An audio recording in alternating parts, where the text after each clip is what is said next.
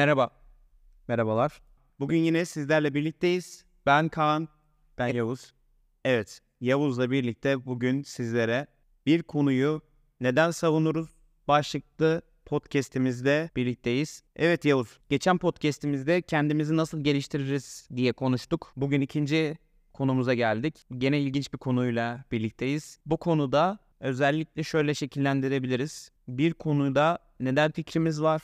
Bir konuda neden bir mücadelemiz olur ve bir konuyu niye bu kadar belki de hayati anlamda neden bu kadar derinlemesine savunuruz? Bugün bunları konuşacağız. Öncelikli olarak ben sana genel hani, motivasyonların ne olabileceğine dair kendi araştırmalarımı söyleyeyim. Sen de bize ondan sonra kendi fikirlerinin burada nasıl şekillendiğini bahsedebilirsin. Mesela ben en önemli konunun bireysel çıkarlar olduğunu düşünüyorum. Kendinin insanın birinci anlamda kendisinin sahip olduğu değerler ya da sahip olduğu maddi manevi şeylerle örtüşmesinden ötürü bir konunun savunulabileceğini düşünüyorum. Bu birinci konu. İkinci konu ahlaklılık mesela. e, Burada ahlak çok önemli bir konu. Üçüncü konu ise sosyal kimlik. Şu anda gördüğümüz günümüzdeki en önemli konulardan bir tanesi sosyal kimlik ve en önemlisi hani altını çizerek korku. Bizi en önemli etkileyen, bizi şekillendiren alanlardan biri olduğu için korku. Sen ne düşünüyorsun? Bunlar nasıl etkileri vardır? Bu başlıklardan bahsettiğin için teşekkür ederim. İlk başta soruyla geldiğinde düşündüğüm ilk başlıklardan değil açıkçası bunlar. Yani herhangi bir konuyu neden savunuruz diye düşündüğüm zaman benim aklıma ilk gelen cevaplar açıkçası bunlar değil. Bireysel çıkarlardan bahsettim. Ahlak meselesinden hani insanın kendine ahlaklı olması, düşünmesi meselesinden bahsettim. Ve sosyal kimlik ve insanın sosyal bir varlık olması ve komünitesi içerisindeki konumundan birazcık bahsettim. Benim birazcık daha bakmak istediğim mesele mantıksal ve duygusal olarak ikiye ayrılacak. Tabii buyur. Şöyle aslında ilk başlarda tamamen eğer bu soruyu tek cevaba indirgeyecek olursak herhangi bir konuyu bence sadece egomuz için savunur. Hmm, anladım. Egomuz için savunuruz. Ego peki nedir? Egonun yani kişinin kendi benlik meselesine girmeden önce düşündüğümden bahsedeyim birazcık. Ya tabii ki bir insanın düşündüğü zaman farklı aç- açılardan bir şey doğru olduğu için ya da ne bileyim insanlara yardımcı olacağı için söylediği görüşü savunabilir. Ancak bunu bir kenara bıraktığımız zaman eğer subjektif olarak bir şeye yaklaşacak olursak bir kişi kendi egosundan dolayı belli başlı şeyleri savunacağını düşünüyorum.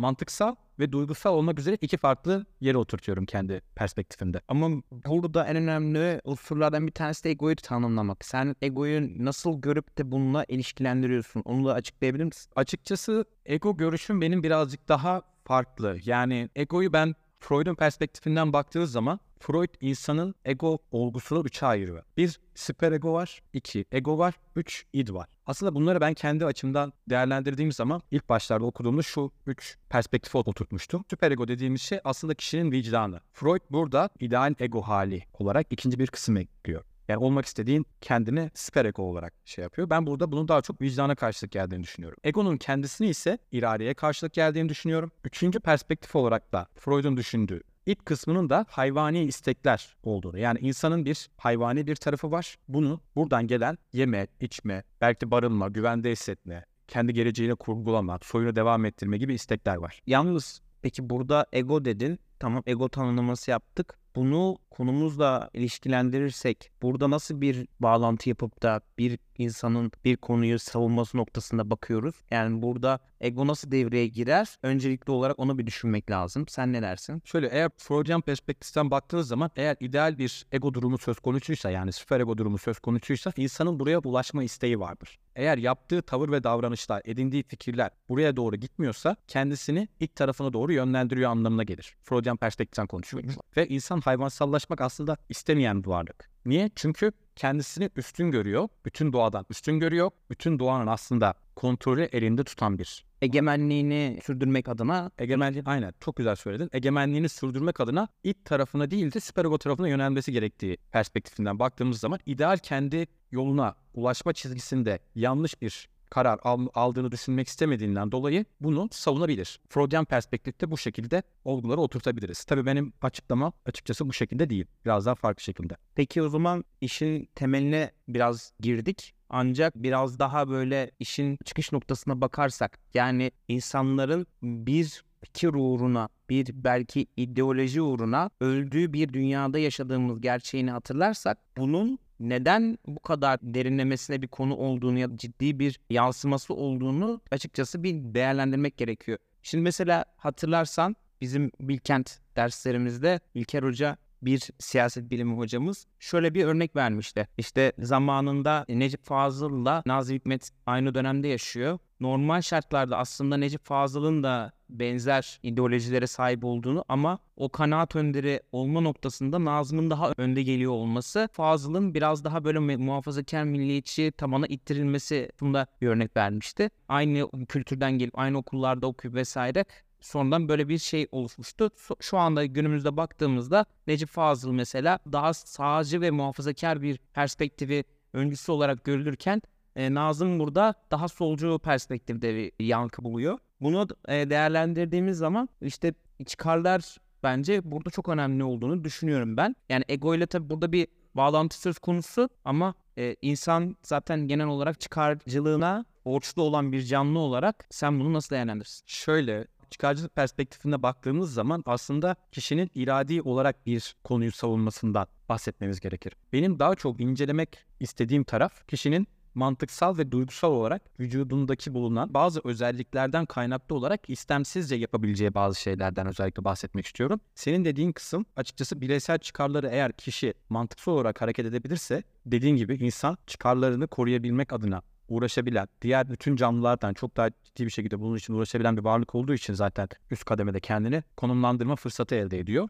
Peki ben şimdi şu anda kadar konuştuklarımızı bir sentez haline getirip dinleyicilerimize de şöyle bir şablon çıkarmak istiyorum. Burada aslında bir fikri ya da konuyu bizim hayatımızda önemli kılan aslında üç faktör genel olarak bence var. Birincisi en önemli bizi tabii biz yapan şey genetik konusu. Genlerden gelen belli durumların oluşu. Yani bu daha çok aslında davranış biliminin belki bağlantısı anlamında düşünebiliriz. Ama bizi biz yapan aslında irade var mıdır yok mudur noktasında o kadar özgür canlılar değiliz gibi belki bir perspektif olabilir. İkinci bakış açısı ise zamanla çevremizde geliştirdiğimiz perspektif, insanlardan öğrendiğimiz Üçüncüsü de kendimizin içinde manipüle ettiği farklı çıkarlar ya da bilgiler topluluğunun bir sentezi haline gelmesi gibi ben bir şey anlıyorum. Sen bu sınıflandırmayı nasıl görüyorsun? Ya dediğim gibi benim birazcık daha sınıflandırmam Freud bakış açısı gibi değil. Çünkü hani yani elbette hani Freud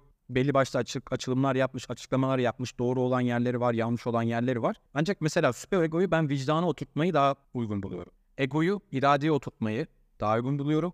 İdi de hayvansal dürtülere oturtmayı daha uygun buluyorum. Bu noktada kişinin hem belli başlı dürtülerini hem de vicdanını arasında ilerleyen o iradesini kendi geleceğini daha düşünerek yani ihtiyatlı olarak bazı kararlar vermesi gerektiğini düşünüyorum. Tabi bu noktada benim sadece bunlar değil tabii. Hani vicdan ve hayvansal dürtüler ve irade diyor Freud ancak senin de bahsettiğin gibi sosyal kimlik meselesi var. Ahlaki olarak kendisini oturtma meselesi var. Bireysel çıkarlar meselesi var. Dolayısıyla e, bu bu noktada Freud'un açıklaması yetersiz oluyor. Bizim üzerinde bazı şeyler eklememiz gerekiyor ki internetten de araştırdığında birçok farklı görüş elde edebilecektir dinleyicilerimiz. Freud'un zamanında bakıldığında gerçekten tek düze bir perspektif vardı ama şu an sosyal medyanın bu platformda dahil olmak üzere herhangi bir hangi platformda dinleniliyorsa o bile sosyal medyanın bir parçası olduğunu varsayarsak bunun da bizi bir yönlendirme durumu söz konusu olduğunu ve çok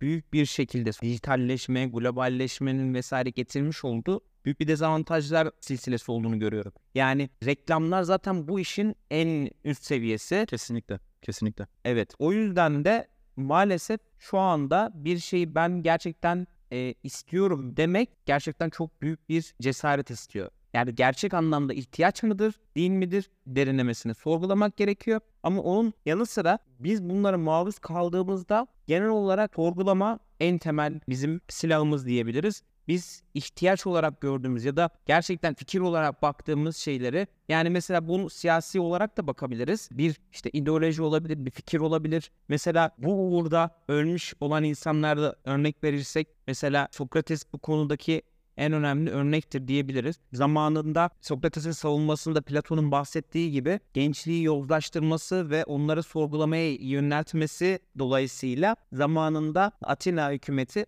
onu aforoz etmeye, öldürmeye girişmiştir ve yani gerçekten burada Sokrates'in ölümüyle sonuçlanmış bir durumdan bahsediyoruz. Sokrates'in burada geri adım atmaması durumu da var. Bu çok önemli bir şey. Biz şu anda geldiğimiz noktada bir konuyu neden savunuruzu, bunun uğruna niye ölürüzü bile hani tartışıyoruz. Yani çünkü gerçekten e, tarihsel olarak önemli örnekler var. Birçok siyasi figür bile bundan dolayı ölmeyi göze alarak bir düşünceyi, bir fikri savunmuştur. Burada çok önemli bir şey var. Evet. Şu anda belki de ölmeseydi bu kadar önemli olmayacak insanlar belki de fikir uğruna öldüğü için şu anda çok önemli bir pozisyona gelmiş durumda. İnsanın en büyük fedakarlığı da zaten bu değil midir? Canını verebilmesi. Daha üstün bir fedakarlığı var mıdır bir insanın? Muhtemelen yoktur ama şunu da söyleyeyim. Muhtemelen de burada işte aslında kişisel çıkar ve kendi mirasını oluşturma fikriyatı da vardır diye düşünüyorum. O yüzden de fikir uğruna öldüğü zaman bunun en umucağı nokta farklı insanlara ilham olması ve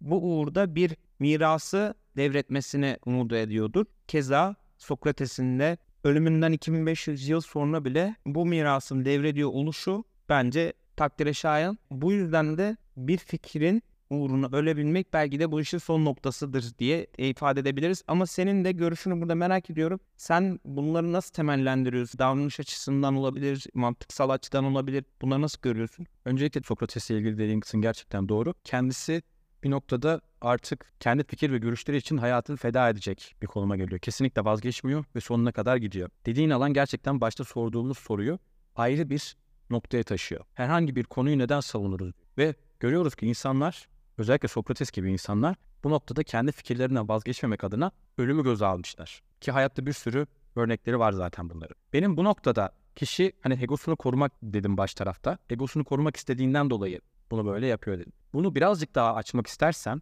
kişinin iradesini bir kenara bırakarak bunu söylüyorum.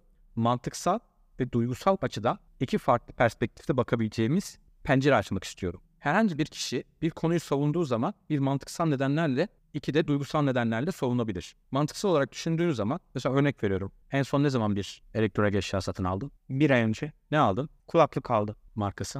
Apple. Bunları hepsini tek seferde söyler misin? Apple kulaklık aldım. Şimdi peki bunu niye aldı? Burada temel bir mantıksal bir soru var değil mi? Apple niye? Pazarda gerçekten prestijli olan bir ürün. Evet. Kendi ortamı olduğundan dolayı kendi diğer eşyalarıyla, bilgisayarıyla, telefonuyla çok rahat bir şekilde entegre olabildiği bir ürün. Ayrıca sosyal olarak seni belli bir statüde gösteren, ulaşılması kolay olmayan bir ürün. Değil mi? Ve reklamları da her yerde Ve reklamları da çok güzel bir reklamlarla hani seni çok daha havalı gösterecek bir ürün aslında değil mi? Mantıksal olarak baktığın zaman sen bunu aldın. Örnek veriyorum. Üstünde Apple yazmasaydı. Tamamen aynı bir ürün olsaydı. Ve onda birini alabilseydi. Alır mıydın? muhtemelen alırdım. Muhtemelen alırdın. Bu senin mantıksal olduğun için bunu söyleyebiliyorsun. Ancak eğer bir kişi mesela ben alır mıydım düşünüyorum ortamıma göre değişir. Eğer insanlar açısında çok fazla sosyalleşen bir satış temsilcisiysen mesela her gün farklı yerlere giden bir insansan Apple logosunun orada gözükmesini isterdim. Bu 10 katını verirdim mesela. Ama sadece bunu kendi bireysel kullanım için alıyorsam 10 katını vermezdim. Tabii gibi.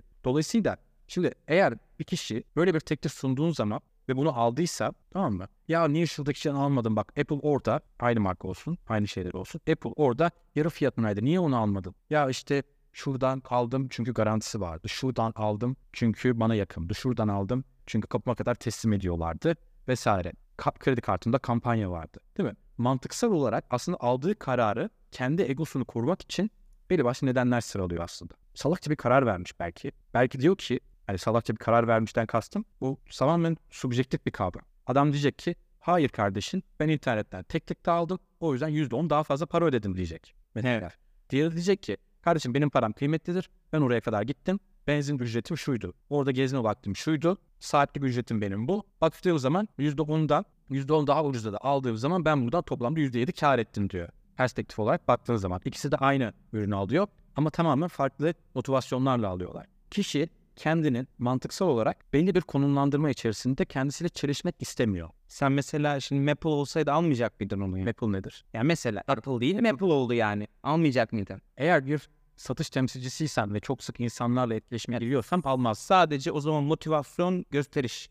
Yani buradaki prestij getiriyor diye mi düşünüyorsun mesela? Şöyle işimi yapmam, ben bu örnek üzerinde değerlendiriyorum bunu. Eğer bir, satış temsilcisiysem de gittiğim ortamlarda insanlara yaptığım işi iyi yaptığımı, ciddi paralar kazandığımı göstermek gibi bir niyetim varsa ki satış temsilcisiyseniz kesinlikle bu olması gereken bir şey. O zaman üstüme başıma dikkat edeceğim. Kullandığım arabanın temizliğine dikkat edeceğim. Kullanılan arabaya dikkat edeceğim. Sağda dikkat edeceğim. Aksesuarlarıma dikkat edeceğim. Ki karşı tarafta pozitif bir imaj oluşturup satışımı işleri daha iyi başarılı yapabileyim diye. Ondan dolayı. Ha ama diğer türlü mesela ben hala iPhone 8 kullanıyorum. Niye yenisini almıyorum? Bilmiyorum niye almıyor. Çünkü pratik gelmiyor. Nasıl pratik gelmiyor? E, yeni iPhone'a verilecek paraya niye vereceğimi hala kendime anlatabilmiş değilim. Ya burada biraz ihtiyaçlar söz konusu. iPhone 8 almışım. Zaten yenisini de e, yenisini alma hikayem de ayrı bir hikayedir. Zorunluluktan yenisini almıştım. Anladım. Yani tabii ki mantıklı bir şey var ya şu anda günümüzde anlam ifade eden konulardan bahsediyorsak 80'lere gittiğimiz zaman belki bu kadar anlam ifade etmeyecek belki de bir durum vardı ama şu anda günümüz teknoloji çağında işte reklam bombardımanında senin dediğin belki daha anlam kazandı şu anda. Ve bunlar aslında subjektif olsa da senin verdiğin kararı destekleyen şeyler. Bunun temel bir psikolojik terminolojisi var. Kognitif rezonans denen bir terminolojisi var. Türkçe'ye çevirdiğimiz zaman bilişsel rezonans. Bir kişi belli bir konuyla karşılaştığı anda kendi paradigması bu konu karşısında yetersiz kaldığı zaman yapacağı ilk iş bilişsel rezonansa başvurup bu şekilde nedenselliklerle bunu inşa etmek. Bu duygusal olarak da çok ciddi manada etkili oluyor insanlarda. Anladım. Gerçekten çok önemli bir durumdan bahsediyorsun ama burada bence özellikle davranış bilimine girmemiz gerektiğini düşünüyorum. Tabii davranış biliminin bir terminolojisi zaten bu. Aynen öyle. Yani daha temellendirme noktasına baktığımızda e, ben açıkçası özgür irade var mı yok mu ya da bizi biz yapan işte anne babamızdan aldığımız genler vesaire bunlar ne kadar etkili oluyor onları da sorgulamamız gerektiğini düşünüyorum. Çünkü şöyle insan sosyal bir canlı. E, tabii ki bir gensel aktarım söz konusu ama davranış bilimi farklı farklı perspektifleri içerine alıp burada bizi daha farklı bir yönelime itiyor gibi geliyor. Nedenini söyleyeyim. Mesela şu anda dünyanın çeşitli yerlerinde belli ideolojik ya da fikri konular hakim olarak görülebilir. Mesela işte liberalizm yani bunda en etkililerinden bir tanesi diyebiliriz. Şu anda teknolojinin yarattığı hype etki gerçekten çoğu genç tarafından tanrısallaştırılıyor maalesef. Teknolojinin getirecekleri Getirecekleri ve onlara sağladığı şeyler. Yani o yüzden de mesela Apple'ın bir ürün satarken, bir PR çalışması yaparken ki ya da ürünü satarken ki sürecinde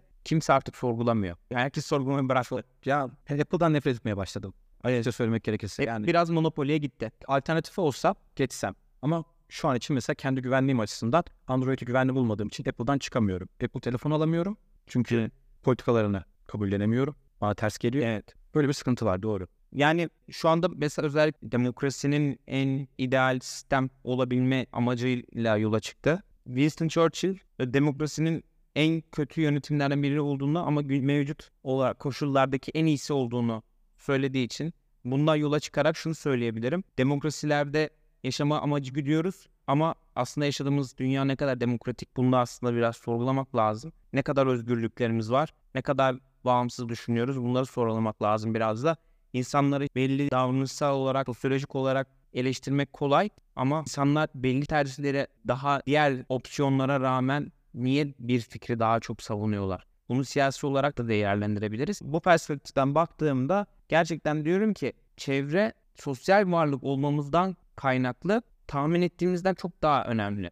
Yani sürü psikolojisiyle burada hareket etme durumu var ve yaratılan moda anlayışlarıyla bence şu anda bizim algımız bükülüyor. Büküyorlar yani.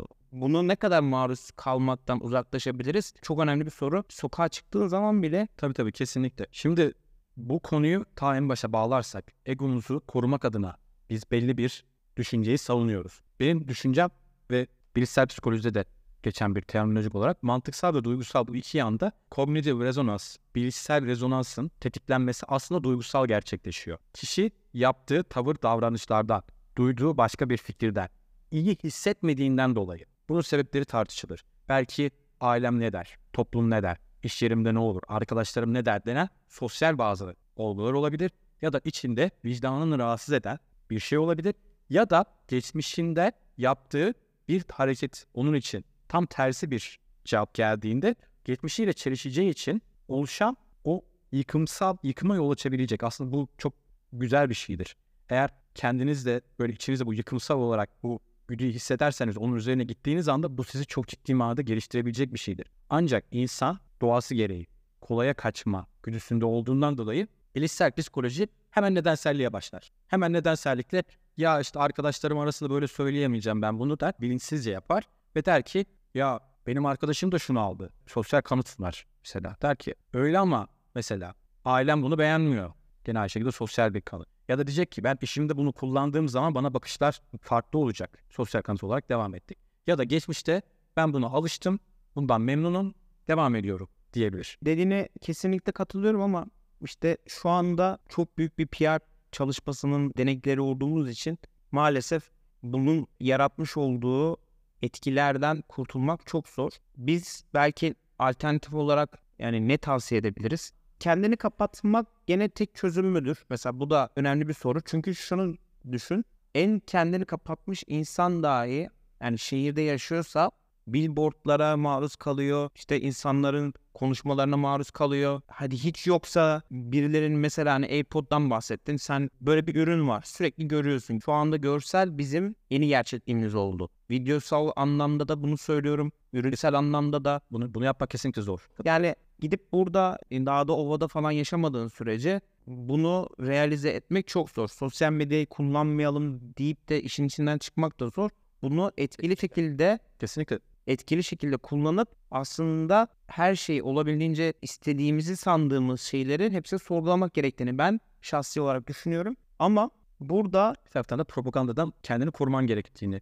aynen öyle. Aynen öyle. Ama şunu da söyleyebilirim ki insan aslında sandığımız kadar rasyonel bir canlı değil. Adam Smith'e gömdük. Aynen, aynen öyle. Adam Smith e, orada söylediği zaman ki rasyonelite da, belki daha farklı olabilir de. Kaldı ki o zaman bile sosyal çevremiz sonuçta mahalle baskısı da peer pressure dediğimiz hani İngilizce'de her zaman etkin. Şu anda hiç olmadığı kadar da hani tabii da etkin ama o zaman da etkindi. E, dedikodular. Ben mesela son olarak buna girmek istiyorum. Korku ve dedikodu ve ondan sonra da konuyu sonlandırmak istiyorum. Özellikle ben yakın zamanda bu konuya dair özellikle dedikodu noktasında bilimsel makaleleri vesaire şey yaptım, inceledim. Şimdi mesela şunu söyleyeyim. İnsanlar sosyal çevrelerinin aslında konuştukları konular, realiteler ya da uydurma ya da gerçekler üzerinden giderken işte ben bunu aldım, şunu aldım falan filan birbirlerine makul şekilde bahaneler sunma noktasına geliyorlar. Ya işte ben bunu yaptım, işte o da bunu almış, işte o da şunu almış falan gibi dedikodular şu anda en büyük aslında PR aracı haline geldi. Dedikodunun şöyle bir farklı bir şey olduğunu söylüyorlar. Evrimin bizim insanın evrimsel yapısı anlamında ülkelerin, devletlerin kurulmasında öncü bir oluşum ol- olabileceği çünkü işbirliğini arttırdığı Bilgi paylaşımı yapıyorsun. bir bilgi paylaşımı yapıyorsun ve kimle işbirliği yapıp kimle yapamayacağını görüyorsun. Ama buradaki en önemli nokta karşı işbirlikleri olduğu zaman ya da çıkar çatışmaları olduğu zaman bunların yansımaları işte topluluklar arasında ya da küçük bireyler arasında mücadelelere sebebiyet veriyor. Buradan şunu söyleyeceğim. Toplumsal dışlanma ve sosyal çevrenin sağlamış olduğu kabul edilebilirlik yani sosyal kabul edilebilirlik aşaması en önemli konu bence. Çünkü bundan insanlar sosyal hayatın bir parçasında olamadığı zaman, sosyalleşemediği zaman dışlanma içgüdüsüyle korku yaşıyor. Bu işte bizimle misin değil misin noktasını getiriyor işte. Mesela Apple telefon kullanmıyor musun? Dışlandın. Out of the clan yani gibi bir durum var. Ya da mesela bir siyasi partiye oy vermiyor musun? Sen dışlandın. Aynı dünya görüşünü paylaşmıyor musun? Dışlandın. Bunlar da mesela ben korkunun da en öncelikli olarak bizi yönlendirdiğini düşünüp sen ne dersin? Yani herhangi bir konuyu neden savunuluruz dediğimiz zaman aslında sosyal kanızın çok ciddi bir hayatımızda yeri olduğunu bahsediyorsun. Evet. Bir noktada benim dedikodu kelimesini çok geniş perspektifte kullandığımızı düşünüyorum. Bildiğin üzere dedikodu yani aslında bilgi paylaşımı dedik ama birçok insan birbirlerini kötülemek adına, kulis yapmak adına dedikodu çerçevesinin altında değerlendiriyorlar. Bir kulis yaptığın zaman ya da bir işi yapmak için kanallar açmak istediğin zaman yaptığın konuşmalarda dedikodu perspektifinde değerlendirilebiliyor. Bu tabii devletin üst düzeylerinde ne olup istişare kurullarına dönüşüyor aslında. Bilgi paylaşımı kurullarına dönüşüyor. Asıl, asıl söyleyeceğim yere gelmeden önce şundan bahsedeyim. Dedikoduyla ilgili olarak eğer sen farklı bir insanla ilgili iyi bir şey paylaştığın zaman ya da kötü bir şey paylaştığınız zaman psikolojik araştırmalar karşındaki insanı bu kelimeleri tamamen seninle ilişkilendirdiğini söylüyor. Evet. Dediğim gibi bu noktada sosyal olarak insanların kendisini belli bir yere konumlandırma isteği sosyal kanıt olarak bunu sağlıyorlar. Bir taraftan da geçmişte neler yaptığı meselesi var. Dolayısıyla insan aslında geçmiş ve gelecek içerisindeki kendisiyle ilgili yani sosyal sosyal olarak kendisini bir yere konumlandırmak istiyor. Geleceğe yatırım yapma derdinde. Bir de geçmişteki kendisiyle çelişmek istemiyor. Bu ikisini beraber değerlendirdiğin zaman insan aslında anı kaçırmakla beraber kendisini de yok ediyor. Kendi bireyselliğini yok ediyor. Kendi bireyselliğini yok ettiğinden dolayı da aslında egosuna çok ciddi, kendisine çok ciddi zararlar verebiliyor. Yani kendimi salak hissetmek istemiyorum. O yüzden bir konuyu savunuyor. Kendi verdiği kararın doğru olduğunu kendisine kanıtlamaya çalışıyor yanındakinden farklı olarak. Bir taraftan da bu konuşmalar vasıtasıyla kendi kararının doğru olduğundan emin olmak istiyor. Yani bu aslında değerlendirdiğimiz zaman mantıksal ve duygusal olmak üzere bir kararı savunmamızın iki temel unsuru olduğuna inanıyorum ben. Ve bilişsel rezonans dediğimiz kavramı buraya çok güzel oturduğunu düşünüyorum. Ancak atlanan en önemli, en önemli konulardan bir tanesi de irade. Tabii irade tamamen ayrı bir konu. Az önce de konuştuk. Yani bir bağımsız irade var mıdır, özgür irade var mıdır? En önemli sorulardan birinde bu yani. Yani şu zamana kadar konuştuklarımızı özetlemek gerekirse bizi biz yapan toplumdan ya da çevremizden bağımsız bir birey değiliz. Evet. Bize öğretilen çok şey var. Bu çıkarcı olmak da dahil olmak üzere hayatta kalabilme içgüdüsü belki de bu sosyal kimlik aslında çevremizle beraber oluşuyor. Biz ailemiz ya da çevremiz diye tanımlandırdığımız kişilerden bağımsız olarak bir oluşum ortaya koyamıyoruz ne yazık ki. Koyamadığımız için de özellikle korku bu noktada bizi çok olumsuz yönlendirebiliyor. Bu yüzden de özellikle bu az önce bahsetmiş olduğumuz e, tüketim çılgınlığında kaybolup gidiyoruz. Yani ben açıkçası bu tüketim çılgınlığından kendimi sıyırabilmek adına olabildiğince bir şeyin niçin yaptığımı ya da yapmalı mıyım, yapmamalıyım mı olabildiğince her aşamada sorgulamaya çalışıyorum. Çok zor bir şey. Çok zor bir şey. Çünkü bir noktada şuna da varıyorsun. Kendimde de görebiliyorum bazen. Kendim içerisinde mantıksallaştırmaya çalıştığımı, aksiyonlarımı görüyorum. Bu yüzden de açıkçası içinden çıkılmaz bir hale bürünebiliyor bazen.